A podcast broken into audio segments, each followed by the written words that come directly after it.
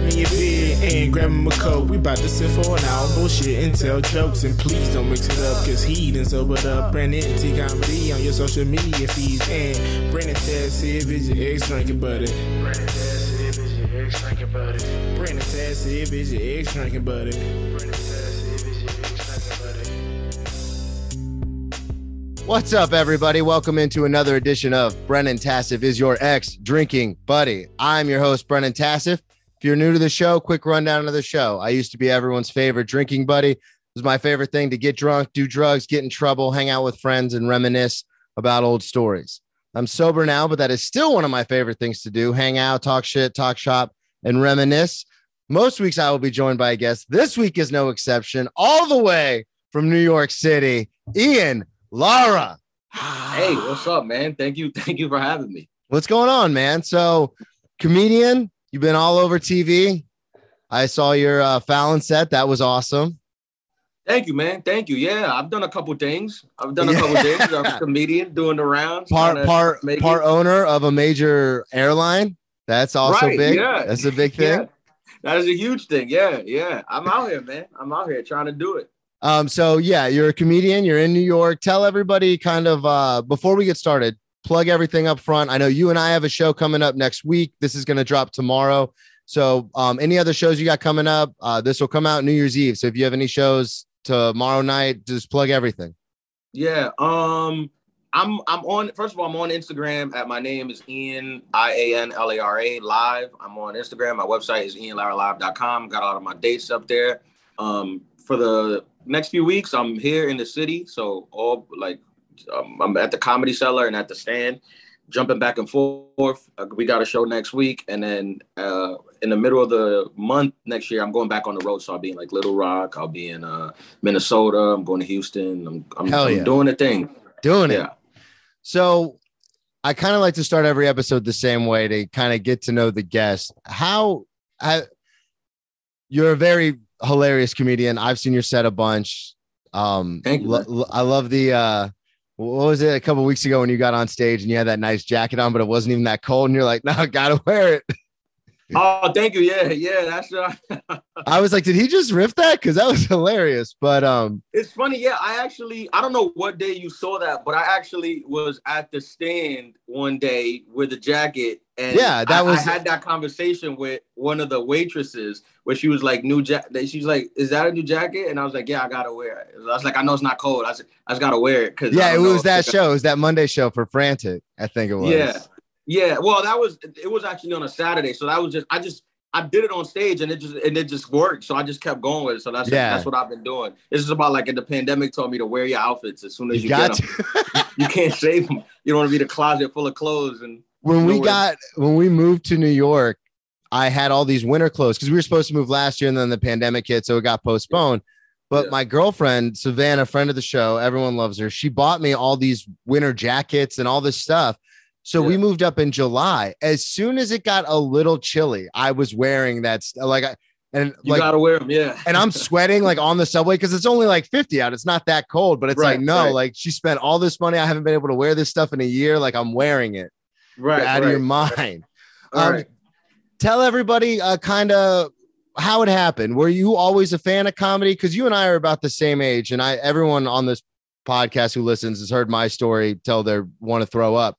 But I know for me, it was a very long game. It was, you know, got into stand up, got out, got in, got out. For you, were you always a fan of comedy?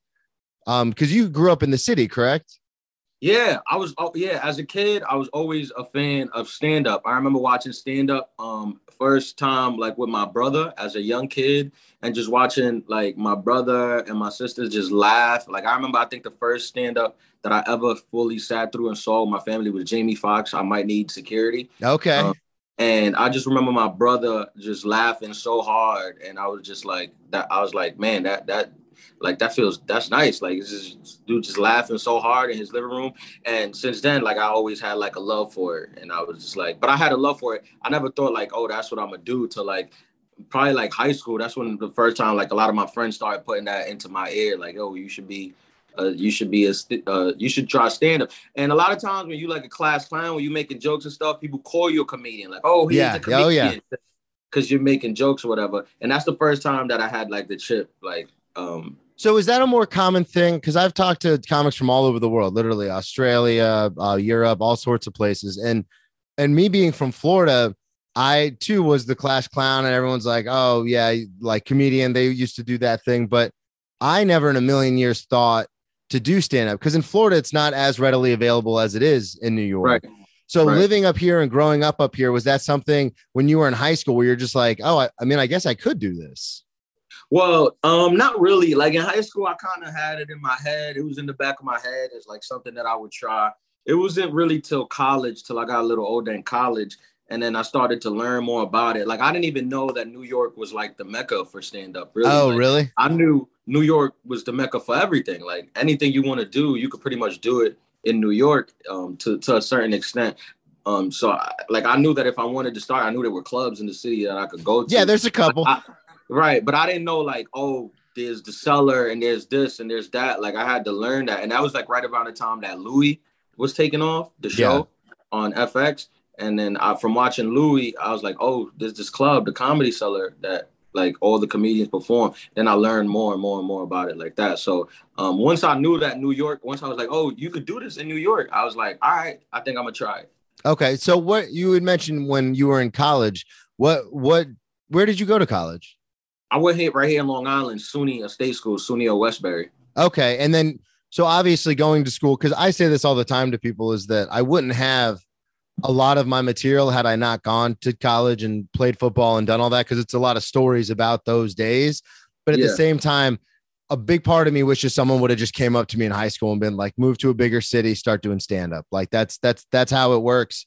Like you, Yeah. you do open mics, get into a scene, and that way I could have skipped, you know, that seven years of like back and forth, or maybe I want to do For this. For so when sure. when you were at SUNY, were you thinking like what was your end goal? Were you thinking like, oh, I'm just gonna go to college because that's what I'm supposed to do, and I'm gonna get like a job in finance, or like what were you thinking? Nah, I was actually pre-law when I was in college. So I was like, Me I'm gonna go- too.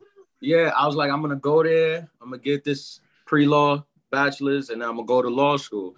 And it was really like I actually saw a comedy competition in my school where some of my peers, it was junior year, some of my peers performed in it, and they got laughs. Like they got real laughs from the thing, and they weren't comedians. They were just friends of, who performed. Who was like, let me try this out Yeah. and people laugh and that's when i was like really like nah i got like next year i gotta do this i gotta join this Did you watch it going like I would like these people are like they're getting laughs, but I I would be a lot better than them at this.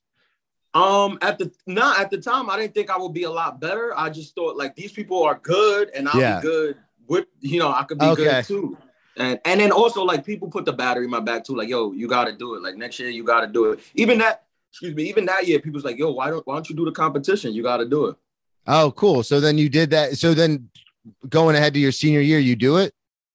So between junior and senior year, when I came back home to, to the city, I uh I, I I found out where you could do an open mic, um, and I found uh Laughing Buddha Okay. open mic the thing. Laughing Buddha wasn't what laughing. It's not what it was now. It was just like a small little thing. They used to run like one or two open mics a week um, with Jeff Lawrence. So I googled it, and they had all this promotion on the internet. So I googled it, and back then I don't know if it's still around. Back then it was a website called Badslava, I believe.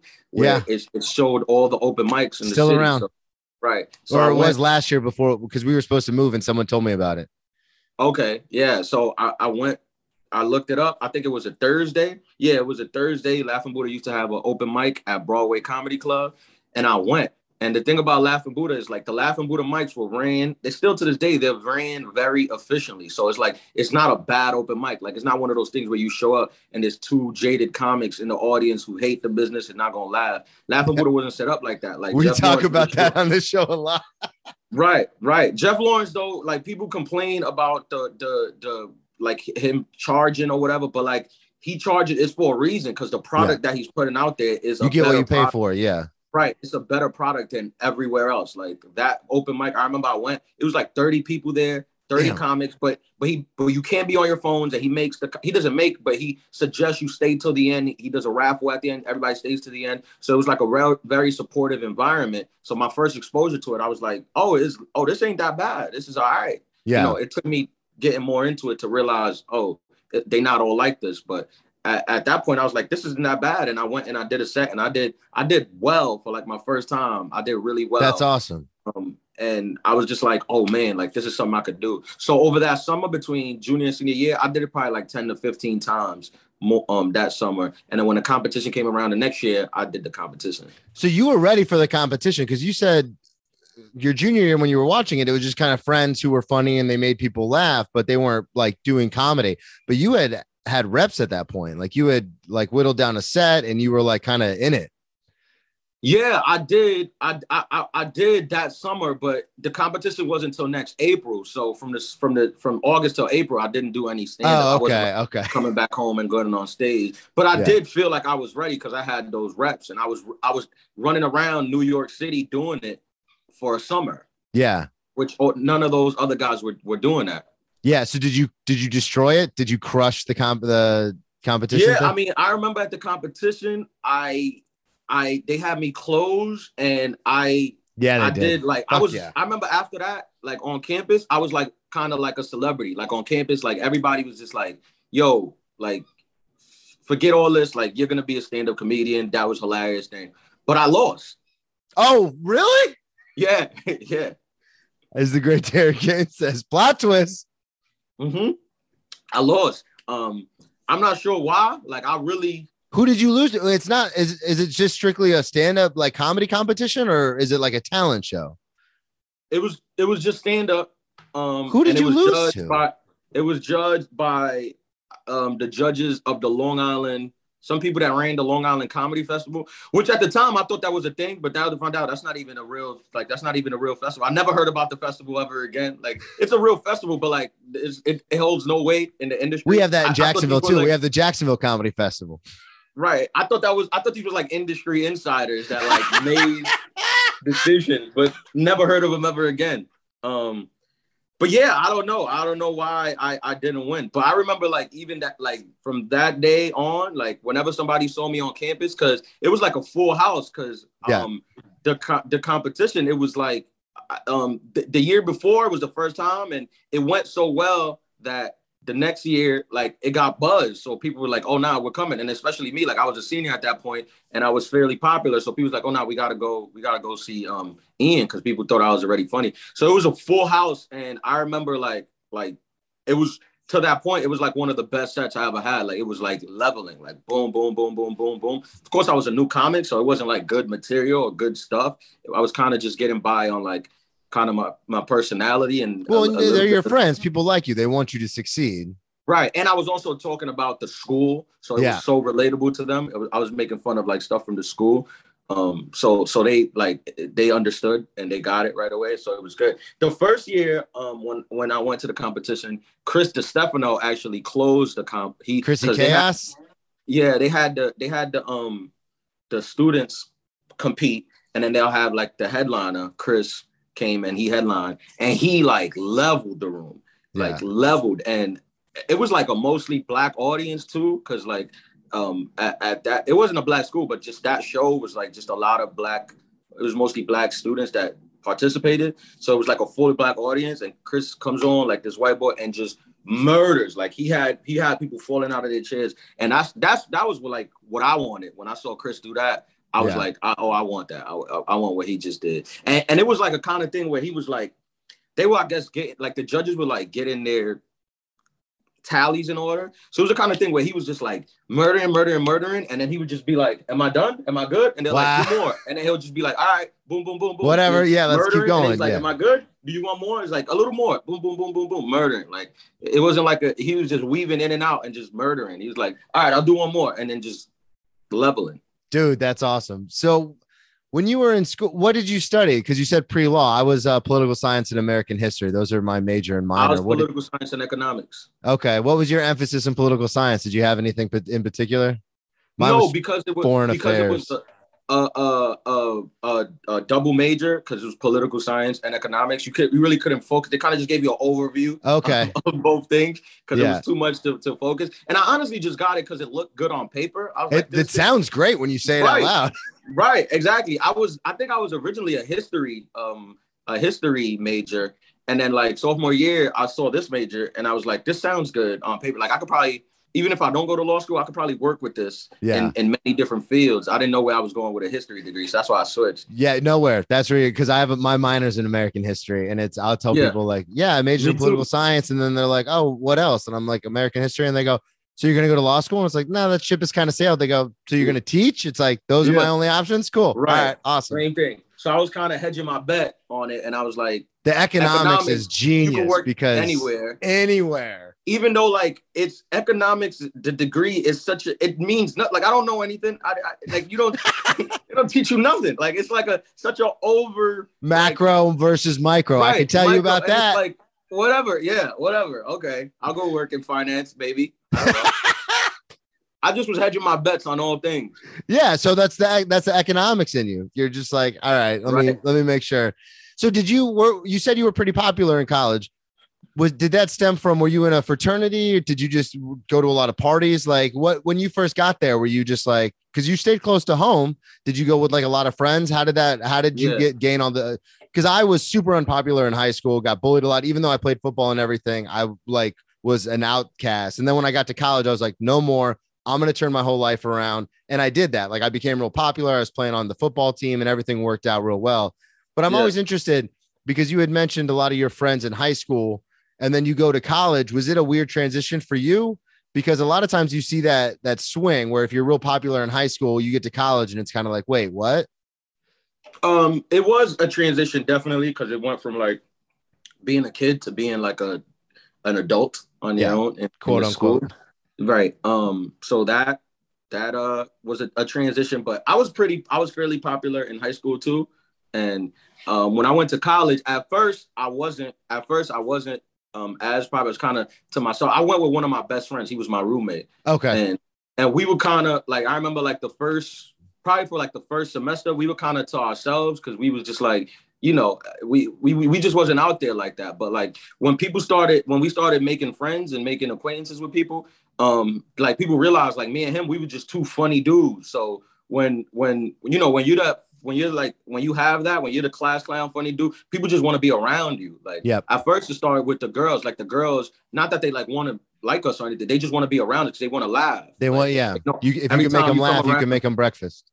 Right, it's gonna be funny. So it's not even like we was getting a ton of girls, but they would just come hang out just because they would be like, "Yo, this, these these guys are funny. They like they're crazy." So like once that started to to, to spread, that's how like we got more and more popular. Like Okay. first first the girls started, and then and then the guys started. We would play basketball and stuff, and we would be funny on the basketball court. So like that's how like we came. And and the school, the the people that dormed, it wasn't that huge anyway. Yeah. So it was like it was about twelve hundred people that dormed it was like 6,000 the whole school, but the 1,200 dorms. So um, it, it wasn't that difficult to stand out.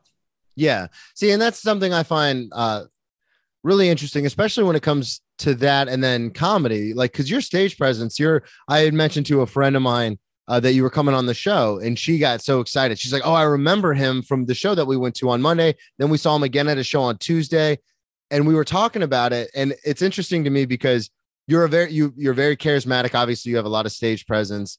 You're very likable. So to say that that's not just you on that's not a character that you're playing on stage because you know there's some comics where they almost seem approachable on stage. Then they get off and you go to talk to them and they can be assholes. And you're like oh Yeah. fuck you. And i've learned that just from doing this show. I've been in comedy since 09 and it's crazy because i'll reach out to comics that i'm like oh i, I think i really like their set. I really like their stuff. I think we have a lot in common listening to them on podcasts. Let me reach out.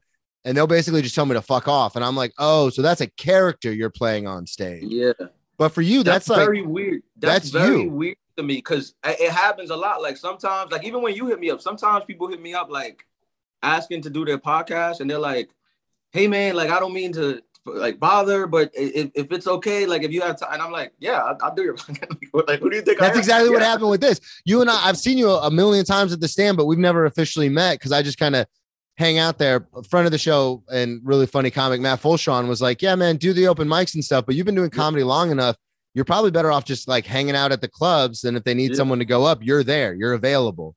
He was like, Right. "That you're probably, you know, that's probably a good thing to do." So I'm at the stand and I work four blocks away. So I'm there Right. all the time. So I've seen your set. I see you around, but we've never officially met. So I was like, we're on the show together. I thought it would be cool if we could promote the show January 6th. Citizens of Chelsea, West 25th Street, 730. I thought that would be cool. And then I was like, ah, I was like, there's no way. Like, you know, this guy's got TV credits and he's got, you know, all these followers. There's no way. Cause I've reached out to other people before and they just ghost me Yeah. and tell me to fuck off. And then you were like, yeah, man, cool. And I was like, wait, what? Yeah, that's so weird to me. Yeah, that, that, that's that's so uh, that's weird to me that people behave that way. Um, especially sometimes I find out that like the people who behave that way are people who like are like less along than me. Like sometimes like, sometimes somebody will tell me a story like, oh, this person said, and I'm like, that person said that. Like, Yeah. that person. I've been big time by open micers, basically. Right. I'm like, that person is an open mic. Like, Yeah. who- who's he big time? And that's like crazy. I've been I've been at the stand and like I I'll be hanging out with a, like Dan Lamore because he's been friend of the show, been on the podcast. Him and I did shows together in Florida. That's how I knew him. And then when I moved up here, he's been a great friend. And him and I will be hanging out, and then he'll introduce me to people sometimes, and I'll be like, "Oh, you should come on the podcast." And they're like, "Nah, you know, maybe." And then I'll like look him up, and I'm like, "You big time me? You you big time me?" Yeah, man. I don't. I don't get it, man. I don't, I don't get it. I, I'm just. I'm not like. Like, I'm not like that. Like if I can't do it, I, I, I've had, I've said no before because I've been I've been busy or or something. So it's like I, I can't do it right now. Um, I, I can't you know get it. But if I have the time, like I had the time today, like yeah, I, Yeah. I do your Well, and especially with Zoom now, because we both live in the city, but you're, you know, you're on the other side, and Right. it's Zoom makes it so much easier because it's like, I don't, I don't have a studio yet in New York, just trying to figure it out, and so it's cool because it's like, okay, we it literally will take an hour. There's no travel time. I don't have to like clean the apartment. I don't have to worry about like what am I going to do with my dog. Right, Like right. it's just yeah, we'll just hop on and do it. And Right. so I'm incredibly grateful that you came on, and it's it's Oh, cool. I'm, I'm grateful you had me. I was like, yeah, I'll do the podcast. I took shit for a little bit. I thought it was super interesting because back to what we were talking about with the the the stage persona versus the life persona because there are times I'm a very intense person and I'm kind of aggressive and I I portray that in my stand up like a lot of the stories I have are pretty intense and it can get kind of dark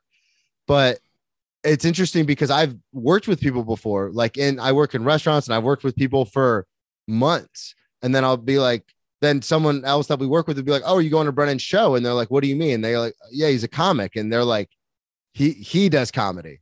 The- Yeah. The, the, psycho does comedy." And they're like, "Yeah, he's actually pretty good." So it's just it's it's interesting because my real life reflects my stage presence, and it's the same with you. And I find it fascinating when it's just not the case because that's the one thing I love about stand up is it's honesty. That's like Lenny Bruce is probably my all time hero when it comes to comedy, and it's like you you know we're honesty honestly pointing things out in a funny way. And Yeah. so when people do the opposite of that, when they just basically flat out lie on stage, it's like, oh, you're a real piece of shit.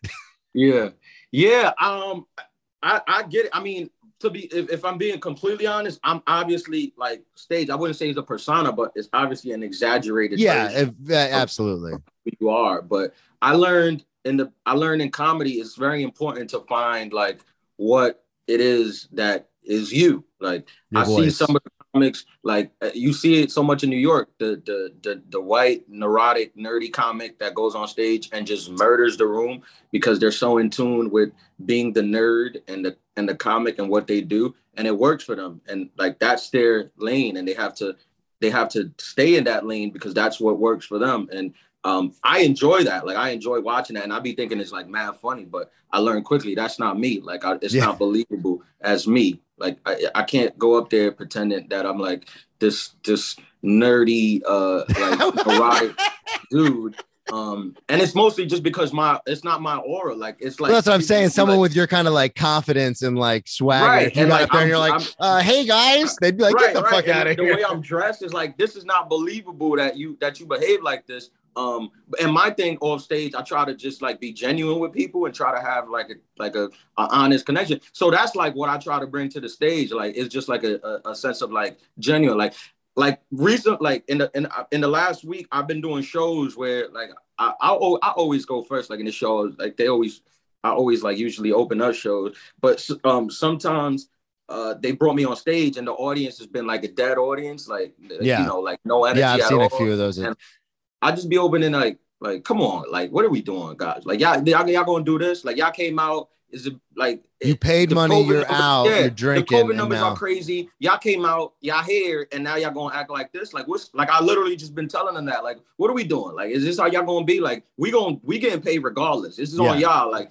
and literally, like they've been like, yeah, you're right, and and like the energy has come up. Like, I literally just opened with like, what are you doing? Like, it, I'm, I'm not a joke. I'm just being genuine. Like, we all came out. There's a variant going around. The numbers are crazy, and then y'all gonna act like like this. Like, y'all don't want to laugh. This only works if you guys have energy, and they'll be like yeah, he's right. And then like the energy will come up, and then I'll just do the the the, the set. That's a great approach because the one I'm very bad uh, with talking to the audience because, like I said, I'm a lot of my comedy's intense, and a, a lot of knock on wood, most of the time I don't have to worry about like a, a lot of people coming back at me because I'm a bigger dude and I'm very aggressive. Like when I get up, so people are like, "All right, like we're just gonna sit quietly and watch." Because you know I talk about like the scars on my body and getting in fights and getting arrested and the like I got a Yeah. scar on my forehead that's like my big closing bit but it's like yeah don't fuck with that guy but Yeah. at the same time the disinterest is the thing I have the hardest time with because I'm not good at addressing the audience because it immediately seems like I'm like about to fight everybody which is not my intention but that's just how it comes that's just how it comes like you said that's genuinely how it comes off and so I've gotten stuck in that situation where I've done like one or two bits and I'm like, this isn't like you paid money. Like, what's Yeah. happening? Like, why are we doing like what is and it's just gone off the rails. And I'm like trying Yeah. everything to get them to laugh, but I'm not addressing the actual issue in the room, which is Yeah. what like what's going on? Like, why are we acting like this? Yeah. Well, I guess it I guess it varies on who you are on stage because, like you said, since your act is so aggressive, it was it would kind of be like you got to break the fourth the fourth wall to address them because you have to go from like Just come way down and be like, hey Come down and guys. be like, hey guys, what's going on? Like, what's going on? I'm not. I don't have that. Like, I my my. Yeah, you're very yeah. Is that is me being like, what, what are y'all doing? Like, You're very chill. It's very yeah, that's like generally how the act is. And I don't usually, I mean, obviously, you know, when you do stand up, if you do it enough, you're gonna run into everything. You're gonna Oh, bomb, hecklers, you're gonna run into everything. It's not, it, there's no way around it. Um, but generally with me, like people usually don't mess with me because um I usually have the audience's trust. So Mhm. like people like they I feel like they feel like if they like when they mess with me, like the whole audience is gonna turn on them because yeah. even if I'm not like killing or like the audience like me, they still be like, ah, oh, this is a cool dude. He's a nice guy. Yeah, he's, he's- we, Right. we enjoy his company, even if it's not crushing. They're like, well, we still Right. would rather have him on stage than somebody else. Like this is fun. Right, right. I've had I've had sets where Oh, I I, I love these stories. I love these stories. yeah, I've had sets where I go on stage and like, cause I, I genu- genu- generally I usually feel the love from the audience like immediately. Like not it's not that like again, it's not that I'm like killing or making them laugh, but like I feel the genuine like this kid seems cool. Let's see what he has to say. You know, like, like I, I I feel the benefit of the doubt. But there is times where I go on stage and I don't have that, and I just be like, "What? What's wrong? Like, what did I? What did I do? Like, what did I do? What Like, did I I do? well, y'all don't like it. A lot of times, a lot of times that'll happen if I if I get a little too um cocky with it. Like if if you if you if I have too many good sets in a Yep. row Yeah. and and I get a little too cocky, like I'm like, oh, they're gonna love me. I go up there and then they don't love me, and I got to bring myself back down to earth. It's very humbling because there are times where when I first got here, um, I, I was like, I don't want to do open mics. I want to do book shows. But, and I, I joke about this all the time, but had I known I didn't need to like work as hard as I did, like I worked my ass off when I got sober and got back into comedy to like get 30 to 45 minutes, like get a feature set together. Yeah. I was like, I need to do all this before I move, get the podcast going, you know, get some traction, get the website. I did all this thinking like, then when I get to New York, I'll be established. then I got Yeah. here and everyone's like, we don't give a shit. And I was like, I should have moved. I shouldn't have wasted like, you know, all that time trying to get all that stuff set up. I should have just moved. But when I got here, I was, that's exactly what happened. I was like, I'm not doing open mics. Fuck that. I'm above that. And then I got humbled and I was like, well, I guess I have Yeah. to do open mics. yeah. I mean, And- everybody, everybody, we all get humbled. Yeah. That's the business. That's But the business. I've seen, I've seen the biggest stars get humbled. Yeah. I've seen it. I've well, seen I, yeah, and I was I've I've been at the stand some nights when there's you know 14 people in the audience, but they're not going to cancel the show, and you see the lineup, and you're like, how is this possible? Like these are killers, and then they go up there, and it's like, oh, this is going to bring everybody back down there. I don't care how many Yeah. views you got online, like right, right, this is the real world now, Playboy. right, right, right. But when I got up here, I remember I went to do an open mic and I had that big head. I was like, I was crushing at all my going away shows in Florida. I got up to New York and I was like, fine, I'll do an open mic, but like didn't do a set list, didn't think about anything, wasn't new. I was like, I'll just go up and do it. I've been doing Yeah. so well lately. I'll just go up and do it and bombed so Yeah. hard, so Yeah. hard in front in my first set in New York in front of all these new comedians who don't know who I am. And I just ate a dick. And I was like, oh, this is not getting off on the right foot. Right. It's a weird thing in the business where like whether you bomb or you do well, you have to just take the last set out of your mind. Yeah. You just have to like like uh, you it's like it's like sports. Yeah, I was know, just about to say. play- Whatever happened the last play, that was cool, but that don't matter this play. Yeah. Now we got to move on to the next play. Yeah, it, it don't matter. Like it's it's it's not you're not gonna do it again the same way you just did it. It's not gonna work that way, you know. And and and if you get cocky, the the other team is gonna fuck you up because you know Yeah. it's, Oh, yeah. it's that's the thing. Like the audience is not an opponent, but they'll fuck you up though. If Oh, yeah. if if you if you don't give them what they basically paid for or or deserve. Well, yeah, it's one of those things where it's not like you versus them, but at the same time, it's almost like you're supposed to be leading them. It's not like me against you, but Right. it's like you trust me to get us where Right. we're going. Right. And if And I don't deliver, when you're not a good leader. yeah, They can exactly. that on you. Yeah. People, it's it's weird because sometimes a lot of not a lot, but every once in a while, comics will blame the audience, and that that has happened. I've been in really It- it is well adjusted. sometimes. Yeah. and I've been in really well adjusted rooms where I'm talking about Yeah. suicide and everyone's just staring blankly at me. And I go, okay, I, I misread this. But Yeah. at the same time, it's like it is my responsibility to read the room better. Like I should have done a better job. So it's Yeah. it kind of falls on everybody. Yeah, Um, it falls on everybody. Sometimes it's their fault. Yeah. So no, it is. I've seen those sets too where I'm dying Yeah. and I'm like, are you guys not paying Yeah. attention to this right now? Because this is hilarious. Right, right. I wanted to talk. You said you were in college with your best friend. Did you guys spend all four years together? We did three years, and then he left the fourth year. Okay. Did you guys get Yeah. into any kind of trouble while, like you said, you kind of got out of your shell sophomore year and kind of got to know, but did you get into any kind of like shenanigans or any kind of trouble while you were there? Because that's that's an interesting thing to go with your best friend, like ride or die, like here we go, kind of thing, away to college. Yeah, um, we not. I wouldn't say trouble, trouble, but we like. I remember the college days. Like we were just, we were kind of like too too cool for school kids. Like we were just like like I was kind of I was kind of book nerdy ish. Like I I, I used to yeah, like economics. go I got it, nerd. yeah, I used to like go to class and get good grades and worry about um, graduating. And my best friend was just like, my best friend was just like, fuck it all. Like, we just here, just have a good time. Like, I remember one semester, he just lived on campus and did not go to class the entire, the entire semester. He just didn't go to class. He just lived on campus like it was an apartment. didn't go to class. Didn't even bother to drop the classes at the end, like so he wouldn't get the F because you know you drop hmm. the class. Yeah, so, you, don't could do ad grade. drop before, like in the first week, and you can get all your money back. And I used to do that when I would get Or student the end, loans. You or yeah, drop so you don't get the F. So you don't fail. Your GPA. Yeah. yeah. So he didn't even do that. He couldn't even go to the thing to drop the class to get a signature to drop the class.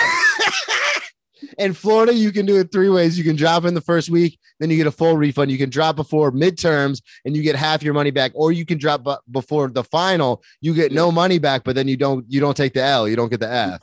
right, right. Yeah. But so I the- remember he his his GPA like was literally zero, like for a semester, like because he didn't drop any class. He just got four Fs. He just wasn't worried about it. Like, I, I, he had tried to uh, like I don't want to say his shit too much, but he Yeah, yeah. he had pledged he had pledged that that semester, and then like something happened where his line had to get dropped, and when he came back to civilization, he just wasn't there. Like he was just wasn't.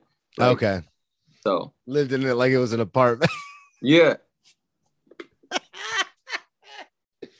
so I'm actually I'm actually my goal for the new year is I actually want to start a podcast with him because like I said, we would just I remember in school we would just the kids that everybody wanted to hear talk. So I was like, why haven't we had a podcast where we just kind of that's a great idea. Yeah, my um, I had the original because this whole idea for this podcast started like 10 years ago, 12, 12 years ago now when I was in college with my best friend. And I had him come on as a guest and we talked about those days. Because that was the thing is when I got to college, like I was saying earlier, it's like I'm gonna turn the whole thing around. I did a whole 180. Like I went Yeah. from this nerdy kid that got bullied to now I was like, I'm not gonna take any shit. Like fuck that. And I remember the like the second day I was there, I almost got into a fight with one of the star uh one of the linebackers, like full scholarship linebacker in Florida. So this dude was a man amongst boys. But he like said some shit to me in an elevator when I was helping a friend move her stuff in. And I was like, You said you weren't gonna take any shit. You're not gonna take it. And I turned around and just like got in his face. And that was the end of it. And then I was just kind of like, okay, like here we go. And it that's Yeah. how it all started. And then I became popular. And then that's why I had my good friend on from back then. And we talked about this whole idea of the drinking buddy podcast and stuff. Cause that's what it was, was we would just like hang out and get drunk at parties and just talk. And so I was like, oh, that's that's a pod that is a podcast. That's what it is now. Yeah.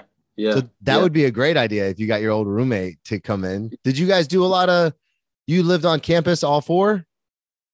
Yeah, I did. I lived on campus all four. Did Yeah. you uh did when did you start like going out to parties and stuff? When did that happen? We was we was partying from freshman year. Like we was Okay. partying from freshman year. Junior year, we were the party guys. Like Okay. Tell us year, about like- that. we moved to like a we moved to like a uh because in my in my college there was a, a new side where it was like the new dorm rooms and then it was the old side the new side it was it was it was new dorm rooms so there was like a lot of cameras and a lot of like university police would monitor it a lot Yeah. so like a lot of stuff would get shut down it was new buildings but the old buildings had none of that no cameras no nothing It- you were kind of on your own there so when we moved to there we got a Brooklyn before the there. gentrification. I got you. Right, right. When we moved over there, we got a suite and we became the party gods. Like Thursday, we would have a, and then one of our friends was kind of like a DJ. So Okay. yeah, like he he really wasn't, but one like I remember one time he was just playing music and we was like, yo, like you you good at like you good at playing music, like you you you, and now he's like a full DJ too. But it, it started there. Um, Damn. That's where it all yeah. happened. well, we was like, yo, you good at playing music. So we started doing it where I remember um our, our school was Monday through Thursday. So Thursday Okay. was the party night. Nobody really had classes Friday. Um, so we started throwing parties on Thursday. We would st- start throwing parties in the suite at like the party would start late. It'll start at like one or two. So Get the fuck out of here. Right. So everybody would do what they do Thursday, party, whatever, and then they would come to us. And we used to have it crowded with a DJ. Look, it would used to be full blown like parties for like every Thursday for like the whole year. So, So it would go into like eight o'clock. Friday morning. Huh? It would go to like eight o'clock Friday morning. Yeah. Sometimes later. Sometimes it will go because the I remember breakfast opened at like nine. Sometimes it will go till nine. We'll we'll party till nine, go to breakfast, and then go to sleep. Damn. Yeah, that was like that's how, that's how we was doing it, and we became known as the guys. Um, we had a crew actually. The name of the crew, what was it? Uh, uh, Smack Boys. That That's was the name of the podcast. That was the crew, Smack Boys. Um, ah, I never thought about that. Um, it, that was the crew where we used to. We I never thought about that. Why should we should name it that? Hell yeah. we should name it that. Um, yeah, that was the crew. Like everybody used to see us like, yeah, that's the Smack Boys because we used to just throw parties. There used to be like a lot of alcohol, a lot of like partying, a lot of alcohol and weed. That's what that I, I, I didn't smoke weed, but they did. But that's what we did. We never messed with anything else, but alcohol and weed. That was it. Damn. So when did you Yeah. start? Did you were you partying in high school and stuff? Were you drinking in high school too? Or Not really. I ain't start drinking until I was 18 in college. okay, yeah, I was in the same That boat. first time I got drunk. Yeah, first time I got drunk, well, I was uh 18 as like got drunk drunk. I was like 18. Um, which is always so weird because my uh, my siblings are like we're like the popular kids in high school, so they're getting hammered at like 14, 15, and I'm like, nah, I'm gonna I'm gonna wait. Did Right. you did, so the smack boys tell me that's a great name, love it. When you uh started doing that, you said that was your junior year after they built the new dorm. Did you ride that because it's it's interesting to me when you say I was a double major, I had a minor, I was getting good grades, I was always going to class, but then you tell me, but then you can't say that in the boy. same sentence as I'm I'm also a smack boy. Like, what's up? I was a founder of a Smack Boy. that should be on the Tinder, not the Delta thing. The founder of Smack Boys. Yeah um not we i was just i've always been i've always been a dude that could com- compartmentalize stuff so i've always Okay. been a dude that could like like i could i could i'd be like all right if we if we going to the party at one let me just knock this out by let me knock out this report by 10 30 so we out and then we out to the party like Okay. That's just me like i've always been like that i'm like that with comedy i've always been like that i know i could be like all right what do i need to do right, Just laser focused. And then you get it done. And then you see, I was always the opposite. I'm very much a procrastinator. So I I that's where I always struggled. That's why I actually did better in college than I did in high school because high school it's a lot of busy work, like do these Right. like bullshit assignments every single day, five days a week. But then when I got to college, it was like, no, you take two tests and one and one like written dissertation, and that's your grade. Definitely, yeah. And I crushed that because. I was like, oh, I, all I got to do is show up and take the test. Yeah, that's the thing with college too. It's like you said, like it's not like most of the days. It's not you're not like there's nothing to do. Like you go to class. Um, I I, I was always like the kind of dude that like if I paid attention in class, Yep. I didn't really have to like. We're the same like- person, man. I was the exact same way. As long as I paid attention, took a couple notes, I just Yeah. retained it.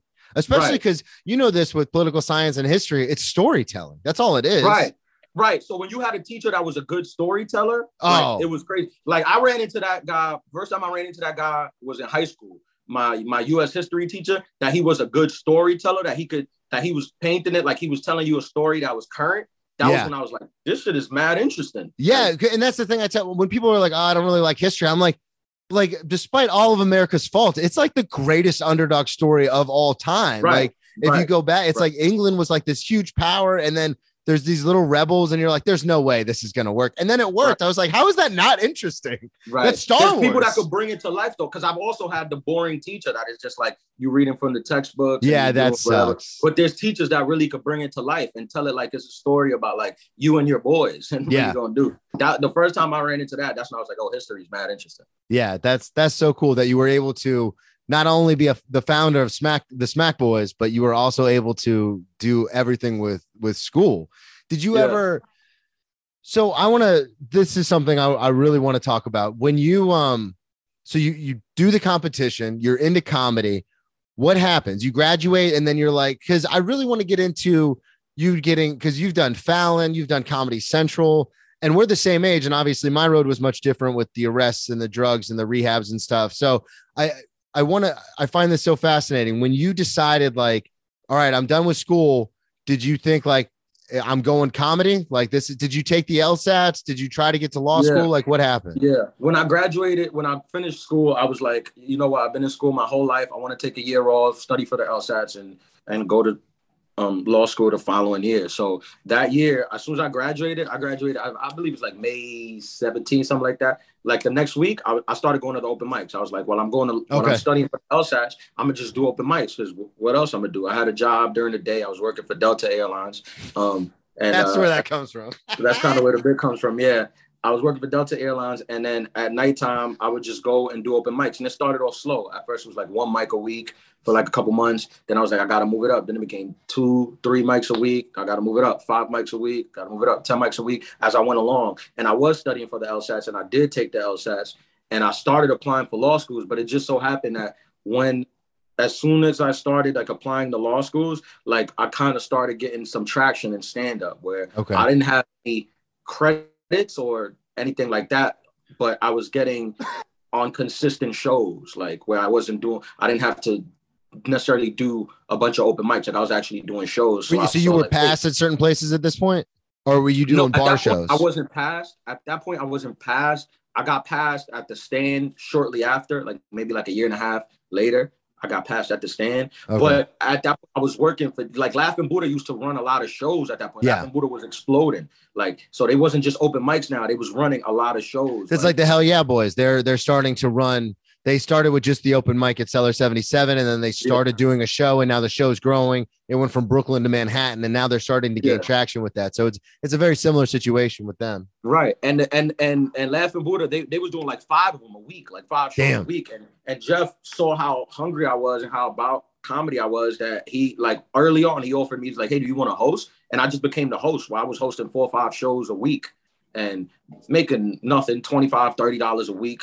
But I was getting the stage time. It's the stage I- time, yeah. Yeah, and I remember speaking. I remember at one of the shows, I um, there was this lawyer and this lawyer couple in the audience, and I, I was speaking to them after the show, and I was telling them, you know, like, yeah, I'm applying to law schools, like, kind of giving me advice, and they were kind of just like, hey, man, like, law is. This was like 2012 too. We had just gone through the the recession, the Great Yeah. Recession, and the economy wasn't doing too good, and they was like, hey, man. Um, if you want to be a comedian, like we'll tell you, like if you want to be a comedian, if it's between comedian and a lawyer, and you're picking lawyer because you think lawyer is more safe, they were like, it's not. You might as well just go for the comedian if that's what you really want, because both of the fields are just as volatile. Lawyer is not a guaranteed thing. A lot of people hate it. A lot of people end up quitting. So if you really want to do comedy and you're just afraid of the risk, just take comedy because at least you're gonna love what you do. Because the Yeah. risk is gonna be there with the lawyer too. And I was like, okay, strangers, I'll take life advice from you. And Well, it's it's interesting career. you say that because uh, Jim Carrey. I don't know if you saw the Man on the Moon documentary, but he talked about his dad was an accountant and got fired, laid off at 52. yeah, And he was like, so my dad played it, and it led to a lot of volatility in their household and stuff. And he goes, so Yeah. my dad played it safe, did the right thing, and then at 52, everything was gone. So Right. if I'm worried about playing it safe and I could still fail, why not just play it dangerous and do what I want to do? right. Because you're Right. gonna, you could fail either way, so you might as well do what you want. Which is- Exactly. That's awesome that the lawyer, lawyers and Jim Carrey, man. What did, how well did you do well on your LSATs? If you don't mind my asking. I think I think for what I think if I remember correctly, I got like a 153, Okay. 153, which is decent. Yeah. No, It's that's like- that's good. That's it was decent. I think the highest you can get is like 173. It at is. the It's- yeah. But it's graded on a percentile, so it's not like it's not about what you get. It's about how higher you got than everyone else who took the test at that Yeah. point. Of. So I was like, I, I forgot what percentile I was in, but, but It sounds like 153. ni- 97, 95th percentiles. You got to be somewhere up there. I, I I forgot. I, I forgot, but it was decent. It was decent. Where Yeah. it was like you can you can get into any mid tier uh, law school. Yeah. Oh, that's awesome. Yeah, because I um I took the LSATs and then I I'd applied, um, did the whole thing, and then I did the same exact thing. That's weird. We're like the same person. I was like, Yeah. I'm gonna. I I mean, I took the LSATs right out of school, but then I was like, I'm gonna take a semester off. Like, Yeah. I my I lost football a few years prior because of injuries. My life was Yeah. starting to fall apart. Like I had just barely graduated. I had really high core GPA because I loved political science and history, so I liked Yeah. going to those classes. But I had a garbage overall GPA because the class, the prerequisites and stuff they make you take, I was like, fuck those classes. And Right, right, wouldn't- right, right, I was I was like you and your roommate at the same time. right, right. And so I remember I was like, oh, I'll take a semester off. And then I started doing comedy. And then that turned into a year, turned into I'm not going, there's no way I'm going to law school. Right. When Right. did you um so you said you started gaining traction, started hosting for the Funky Buddha, and then um laughing Buddha, laughing Buddha. Laughing Buddha, I'm sorry. Funky Buddha's a spot in uh, Jacksonville. That's why. Yeah. And then uh you started hosting and then you started gaining traction. When did when did the the Fallon thing and the Comedy Central, when did all that happen? Was that years, years later? Because I know that was just a few years ago when you did those. Yeah, the Comedy Central thing, that was 2018. That was I was six years in at that. And I had showcase for Comedy Central. How does Um, that whole think- thing work? Because you got to remember, I'm from Florida where you just do open mics and we all run Yeah. our own shows. So that's just kind of how comedy works down there. In New York, because it is so industry based, there's so much industry everywhere. Like you're you go from open mics to hosting this show, you know, a few nights, five nights a week, to all of a sudden you're showcasing for Comedy Central. Like, how does that Yeah. how does that even happen? Yeah, that's the thing about this business. Like I remember when I was young and and new in it, like you kind of want somebody to give you like the exact blueprint. Like tell me what I need to do, and Yeah. I'll just do that. And it's but That's not I've how that grown- works. I've grown. It's really really simple. Like it's it's really simple. We kind of over over um um complicated. Like if you're performing on if you're in New York City and you're performing on shows and you're doing well on a consistent basis, people will find out about you and mm-hmm. they will put you in positions to succeed. Like that's just how it works. Like Because if you're you good, you can be- make them money, and then that's all. and they, it's not it's not doing good for one show, two shows. For me, I think it works like in two year intervals. Like the girl, like you have to you have to do well for two years before you'll get the next opportunity. Like when you're coming up, like yeah, but but in New York, like there's so many people that have leverage that you consistently do well. Like, cause nobody's gonna see you do well once and be like, yeah, let's do it. You gotta consistently do well, and also you gotta like be brought up when you're not around, and the Yeah. consensus has to be, yeah, this this kid that person's before- funny. Yeah, before anybody's willing to to like take that leap for you. For me, the first person was Adrienne Iapalucci, who took Okay. the. She saw me, and it was again, I was new. It was one of the things where I was like three, maybe three and a half years in, but you know, I was grinding. I was doing open mics. Everybody knew me at the open mics because I've I, I always was like working at the open mics, and I, people asked me to host their shows, and this one dude, um, Simon Ratchford, he asked me to host his show. I remember it was at Stand Up New York, and Adrienne was the first one that I had to bring up, and she was like an established comic already. Like she was already doing things past at every club, had done Comedy Central, Letterman, and everything. And I just went up and I was hosting, and I was having like a good set, and then I brought Adrienne up, and she was just like, "Oh, you know," she was like, "Oh, good set, whatever," and I and brought her up. She did her thing, thought nothing of it, and then like a couple weeks later um, I got hit up by Chris Italia, who was running Cringe Management, um, okay. the owners of the stand, and he was like, "Hey, man, uh, Adrienne like forwarded me your stuff. Like she said, you were like a really funny comic, and we were interested in working with you if you'd be interested in um, on Facebook. He hit me up like that. I remember I was driving home and he hit me up on Facebook, and I was like, was "Yeah." That, did that blow your mind? Were you just like, "All right, here we go"? Like this is why we play the game, or were you just kind of like, "All right, cool"? Um, it didn't blow my mind. I was excited about it. It didn't blow my mind because for me, like I always was able to get like a, a, a new notch on my belt. Every time I got a notch on my belt, like I felt like it was long overdue. Okay, so got it. Yeah. I didn't have that excitement where I felt like it, it was. You were more was, like about time. Damn. Yeah, not not about time, but I was just like, I was just like, yeah, I, like I was like, yeah, you should, you, you know, you still want to work. I was very excited for it, but I didn't have that thing where like when you get it really early and you're just like, oh my god, I can't believe this. I didn't even have that for the Tonight Show where I was like, oh my god, I can't believe this. I was really excited and it was an honor to do it. But when I did it, I felt like I'm ready to do this. Okay, so you were comfortable. You weren't worried yeah. about it. As far as right. I mean, obviously there's nerves because it's national television and stuff, but of you weren't. Course. And I was anxious, all of that. But I wasn't like I don't deserve to be here. Exactly. You knew you deserved to be there. Yeah. Right. Because all the like work you put in. It's happened like that in everything I've done. Like when I did JFL, the same thing. When I got in at the cellar, same thing. Where I'm like, no, I like I deserve the stage. Okay, that's awesome too because you mentioned earlier two year intervals, and that's it's interesting you mentioned that because that seems to be the general consensus. A lot of people I have on the show, or a lot of people I talk to, or you know, look to for advice or anything like that, because it can be frustrating when because like I've been doing comedy for a very long time, and it yeah. can be frustrating to get to a new city, the mecca of comedy, and be like, all right, I'm ready, and then everyone else is kind of like, nah, we don't know you, like go sit over there. And so yeah. I've reached out to people before and been like, I don't know like what to do. And they all say the same thing. You got to give it two years, like before you can yeah. even think about right before you can even think about maybe I'm not good enough at this. You have to grind really hard and hustle for at least two years, or you're never right, gonna you know. Can't look at it. You can't look at it mm. like you can't look at it like the two like the two year clock. You can't look at it like the time is counting up to two years. Like oh, in two years I'll be ready. You have to do it like the clock is counting down. Okay. Yeah. You know what I mean? Like you have to work like the clock is counting down. You have like to get it. I see what you're saying. You got to put in right. as much work as possible before time right, runs right. out. You yeah, yeah. Sit, you can't just sit there like and be like, okay, two years, here it comes. Right, right. No, no, you got to do it like the clock is running out.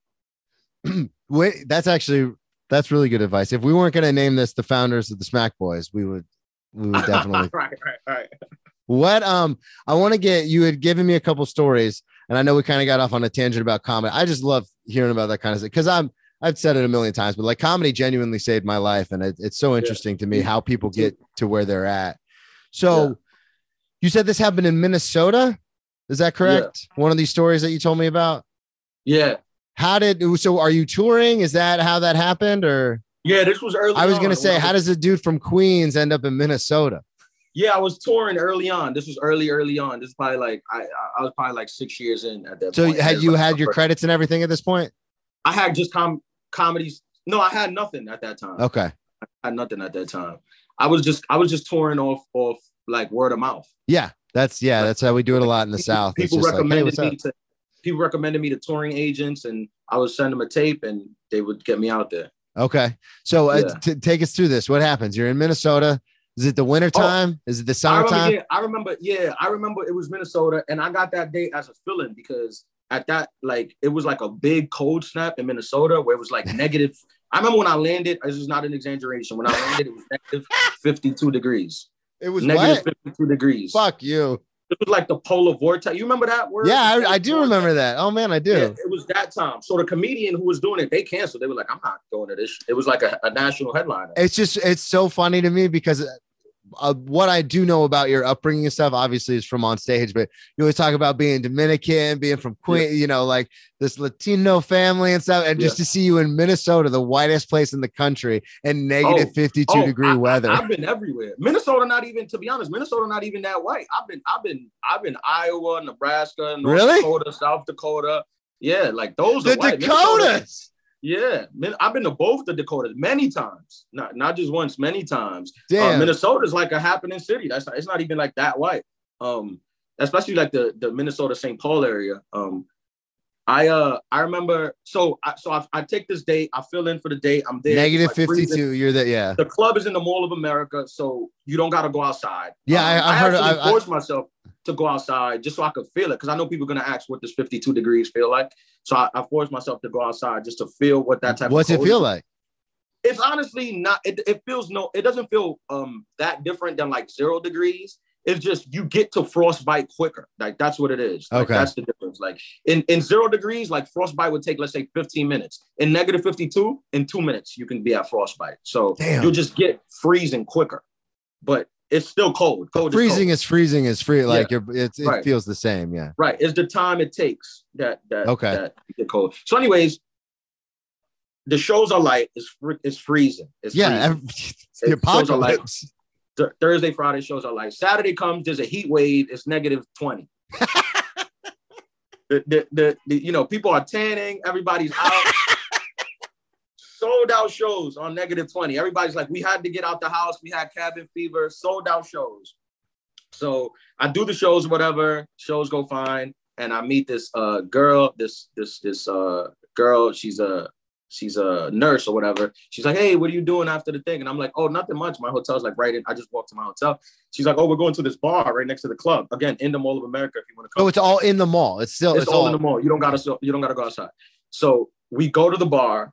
Um, drink, drink, drink, drink, drink. We having a good time. Again, this is not like my norm. Like I don't usually like meet people on the road or like hang out with people like that on the road. But this was all so convenient. So I was just like, yeah, I'll, I'll do it right there. I mean, you're already in the mall. You might as well. Right. Like... And it was right next door. And I don't, and I just walked to my hotel room. So I was like, yeah, yeah I'll, I'll, do the thing. I'll party, whatever. So we're drinking, we're drinking, you know, getting drunk, taking shots. They're like partying. Like Minnesota's Minnesota white girl, they party. You know, they could like, they could throw it back. Like, like no, so you're and, doing uh, you're doing liquor because I know you're you've been on a tequila. red wine stint, but you're doing liquor. Yeah, yeah, one. yeah. I'm doing tequila. Yeah. So we're doing shots at the Mexican place, and it's like also like a like this is like it's in the Mall of America, but this Mexican it, we might as well have been in Tijuana. this is like it was like Mexican Mexicans in there. Like I, I haven't seen like this. This you don't see stuff like this. it was like Mexicans that look like they just got here, and then us. A, a black kid. How did and, you get to Minnesota? And two white girls. Yeah. Long story short, we end up getting drunk, and she asked to go back to my uh, hotel room. So I'm like, I'm drunk. I'm, you know, like, yeah, let's go back. So we she comes back to my hotel room. We end up, we start like hooking up, like things start getting or whatever, start hooking up. Yeah. All I remember is she's like on top of me, making out with me, and she takes her two thumbs and rams them into my eyes like eye gouging me, like pushing in, like it's what? A, like elevator button. Like you know when you want the Yo, elevator door Yeah, but like just out of nowhere? Out of nowhere. Like it's just in the hookup. Like she just think. And I remember my eyes like hurt it. Like I'm like, what the fuck? But I'm drunk. So in my head, I'm like, is this like a thing that I'm forgetting because I'm yeah. drunk? Like, like it's just like a new thing that's out that I'm forgetting because I'm not all there. So I don't I don't say nothing. So we continue whatever. Did she stop? Like, was it like a quick thing and then she stopped? I don't remember. She ends up leaving anyway. She ends up, she's like, all right, whatever, I'm going. She ends up leaving. The next day, I, I don't think nothing of it. I go to sleep, like my eyes feel weird, but I'm like, I'm drunk, whatever. She's just present. The next day, I wake up with the biggest eye infection in the oh world. Oh my God. My eyes are bloodshot red. I can't even open one of them. I, I remember a couple weeks prior, I had just got LASIK surgery. Oh shit. I had just got LASIK surgery. So my eyes, like, I, I start calling all my friends, my boys from from from the city. I'm like, yo, have you ever heard of this? Like before I before I go crazy, like is this a thing that girls are doing that I, I don't know of? Like I'm asking all of my boys that are like fuck boys. I'm like, is this a thing? All of my boys are like, yo, I've never heard of that. I, have I've hooked up with girls. I've never heard of that. This is not a thing. This is a code red. Damn, crazy. Long story short, I had to find a LASIK doctor in the mall like because the mall has everything. Yeah. I find a LASIK doctor in the mall. I go to the doctor, my glasses on. She she has to prescribe steroids for my eyes, and she was like the most embarrassing story. She's like, hey, listen, man, you can't be letting these girls just eye gouge gouge you. She thinks I'm like some weirdo that's into like the freakiest um thing. I have to be on steroids for the next three weeks to get my eyes back to normal. But I go back to my hotel room. I did the shows that night. and, I was uh, gonna say, did you have to the girl. shows? Yeah, never brought it up to the girl again. God, that's insane. Do you still do? You, did you get that girl's information? Like you still talk I to her have at a all? number. I have a number. We never spoke. She hit me up later that day saying, "Hey, how are you doing?" I never brought it up. God, I was too insecure. damn, man. Oh fuck. Well, I want to. Let's just. I want to get to this um other story. That sucks though. You just got LASIK. What if she fucked your shit up? that was a risk I was willing to take for white girl yeah, I got in Minnesota. I love. I wanted to bring this up. You said it was interesting how it was sold out shows because everyone's like, "Oh, cabin fever. We've been stuck inside for two days." I'm at, like that's so laughable now after the pandemic. It's like we Yeah. get cabin fever after like six months now. It's like two Right, days right, inside. That's right. nothing. Right. Well, it changed. Yeah, it changed everything. Yeah, I was gonna say What time is it, by the way? I can't see the time. 106. Oh, okay. I have to go soon. I'm sorry. I have to Okay. Go. All right, let's just do this pass out in the tub and then we're out of here. Okay. What's that? The story you wanted to Oh, tell oh, I thought that was a, I thought that was a segment in your show. No, I thought that was a drinking segment. no, So, yeah, no. This, this This story, is your um, set. You you told me this. Right, right. I forgot about this story. Yeah, this story was okay. This was between this is between junior and senior year of college. I remember that's the summer I started doing stand up. So That's everything, I was man. working. I was working during the day in the summer and then trying to do stand up and stuff at night. So I was very busy that summer. Like Yeah. I was very like on like I wasn't out as much. And I remember a friend of mine, he has a barbecue every year, and he was like, "Yo, I'm having a barbecue this year." Whatever. And I was like, oh, yeah, I'm going for sure. I'm taking off. I'm going and I'm going to get drunk at your barbecue because I haven't been drinking. Like back then, that's what we used to do. Like with our boys, we would be like, yo, like I'm getting fucked up tonight. So don't like, don't think that I can't hold my liquor. Like I'm telling you, I'm telling you I'm doing. now. The, Right. it- things are gonna get weird. right. It's not a thing about I can't control my liquor. It's just what it's going to be. Like I'm, I'm, I'm gonna. So you, I used to take you. We Dude, I love that. That's that's a fantastic way to approach it. Right. So we used to give a heads up. So you can't be like, yo, you can't hold your liquor. It's like, what? I told you. I- No, because then you your boys are turning to everybody else like, relax, he's cool. He like we knew he was gonna do this. Right. This the plan. This Yeah, the plan. this this was all a part of the plan. Right. So I told them, I was like, yo, I'm wilding tonight. Like I'm wilding out. I'm drinking tonight. So we get there and I'm like, I'm I'm I'm staying true to my word. Like as soon as we get there, like the sun is it's like 4 p.m. I'm like, I'm like drinking. They made like a punch. Hunch Never punch, drink the baby. Never drink the punch. You don't yeah, that's the worst. Like I'll I've been I've punch. gotten fucked up on some punches at some barbecues. you don't know what's in it. You don't know what's in it. And if everyone claims that they use top shelf, but they don't. No, Nobody they don't. does. It's Devil Springs and Svedka. You know how it is. That's what they're using that shit. Skyy vodka. It's never anything good. Um, but I'm drinking. I'm drinking, and I'm I'm in my zone. Like I'm drinking. I'm having a good time. Like it honestly, like blindsided me. Like I'm having a good time. We're all drinking. We're all like I don't ever remember really being drunk. Like I don't remember. You know, drunk is step by step. Oh yeah. You like feel nice. Now you feel really. I've nice. got a whole bit about it. Yeah, you go in levels. Like, I think I'm getting fucked up now. yeah. I don't remember that. Like I remember being sober and then vomiting on my friend's couch. like that's what I remember. Like I literally was. We were all sitting in the living room. Barbecue was going on outside. It was like party. It was like small fractions of the party everywhere. So we was in the living room. It was like me, a couple of my boys, a couple of our homegirls from high school. Because this is what it was, like a reunion barbecue. That's what he did.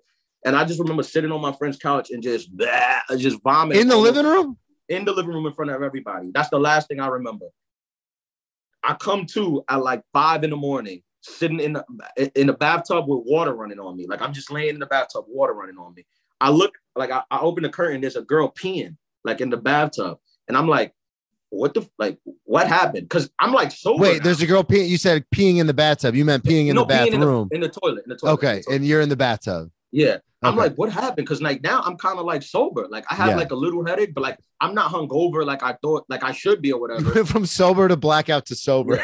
I'm also wearing my boy's clothes. Who my boy's like you? He played football. He's a lot bigger than me, so I'm wearing like these oversized shorts that I, I feel like a girl who slept over the, the guys, I'm wearing like these oversized shorts that don't fit me and a long shirt. And I'm just like, yo, what happened? And my boys is telling me the story. He's like, yo, bro, like you passed out on your friend's on my friend's couch. You threw up all over his um. You threw up all over his couch. You then threw up all over the bat. We took you to the bathroom. You threw up all over the bathroom. We put you in the bathtub. You threw up all over the bathtub. And then one of our one of our homegirls, she was just she was like a new mom, so she had like that motherly thing. Oh yeah. So like I was like, so what happened? And it was like she took care of you. Like she was like on her mom shit. Like she just took care of you. She cleaned you up. Like it didn't think. So I I, I saw no semblance of it. Like she just took care of, of me Damn. and got it together. Long story short, I go home, they take me home, I sleep. The next day we go back to my friend's house to help him like clean up after the barbecue. So it's like a couple of us there and a couple of random girls that was at the barbecue. So we sitting on the on the couch like talking about the party. I don't remember none of it because I wasn't there for the party. Everybody and one of the girls is like this pretty girl. She's like so pretty. She was like, "Do you remember like there was some fucking loser laying in the bathtub? Oh the no!" And all of my boys was like, "Yeah, he's right here." And I was like, "Yeah, that was me. I was the fucking loser." That was God damn. That's a, ruining. oh man. That was a great story to end on. been. You've got to. Do you talk about that on stage? The whole like telling your friends you're gonna get fucked up, like it's a plan, it's a planned out thing. I don't. I don't. Maybe That seems that's so funny, but it seems like it's so relatable, like normal. I feel like a lot of because I'm an alcoholic, so I, I like every night as I'm getting fucked up, but I feel like a lot of people do that in their friend group. They're like, "Hey, don't bother me. Like I'm getting fucked up." right, right, right. Yeah, yeah. I, maybe I should do that.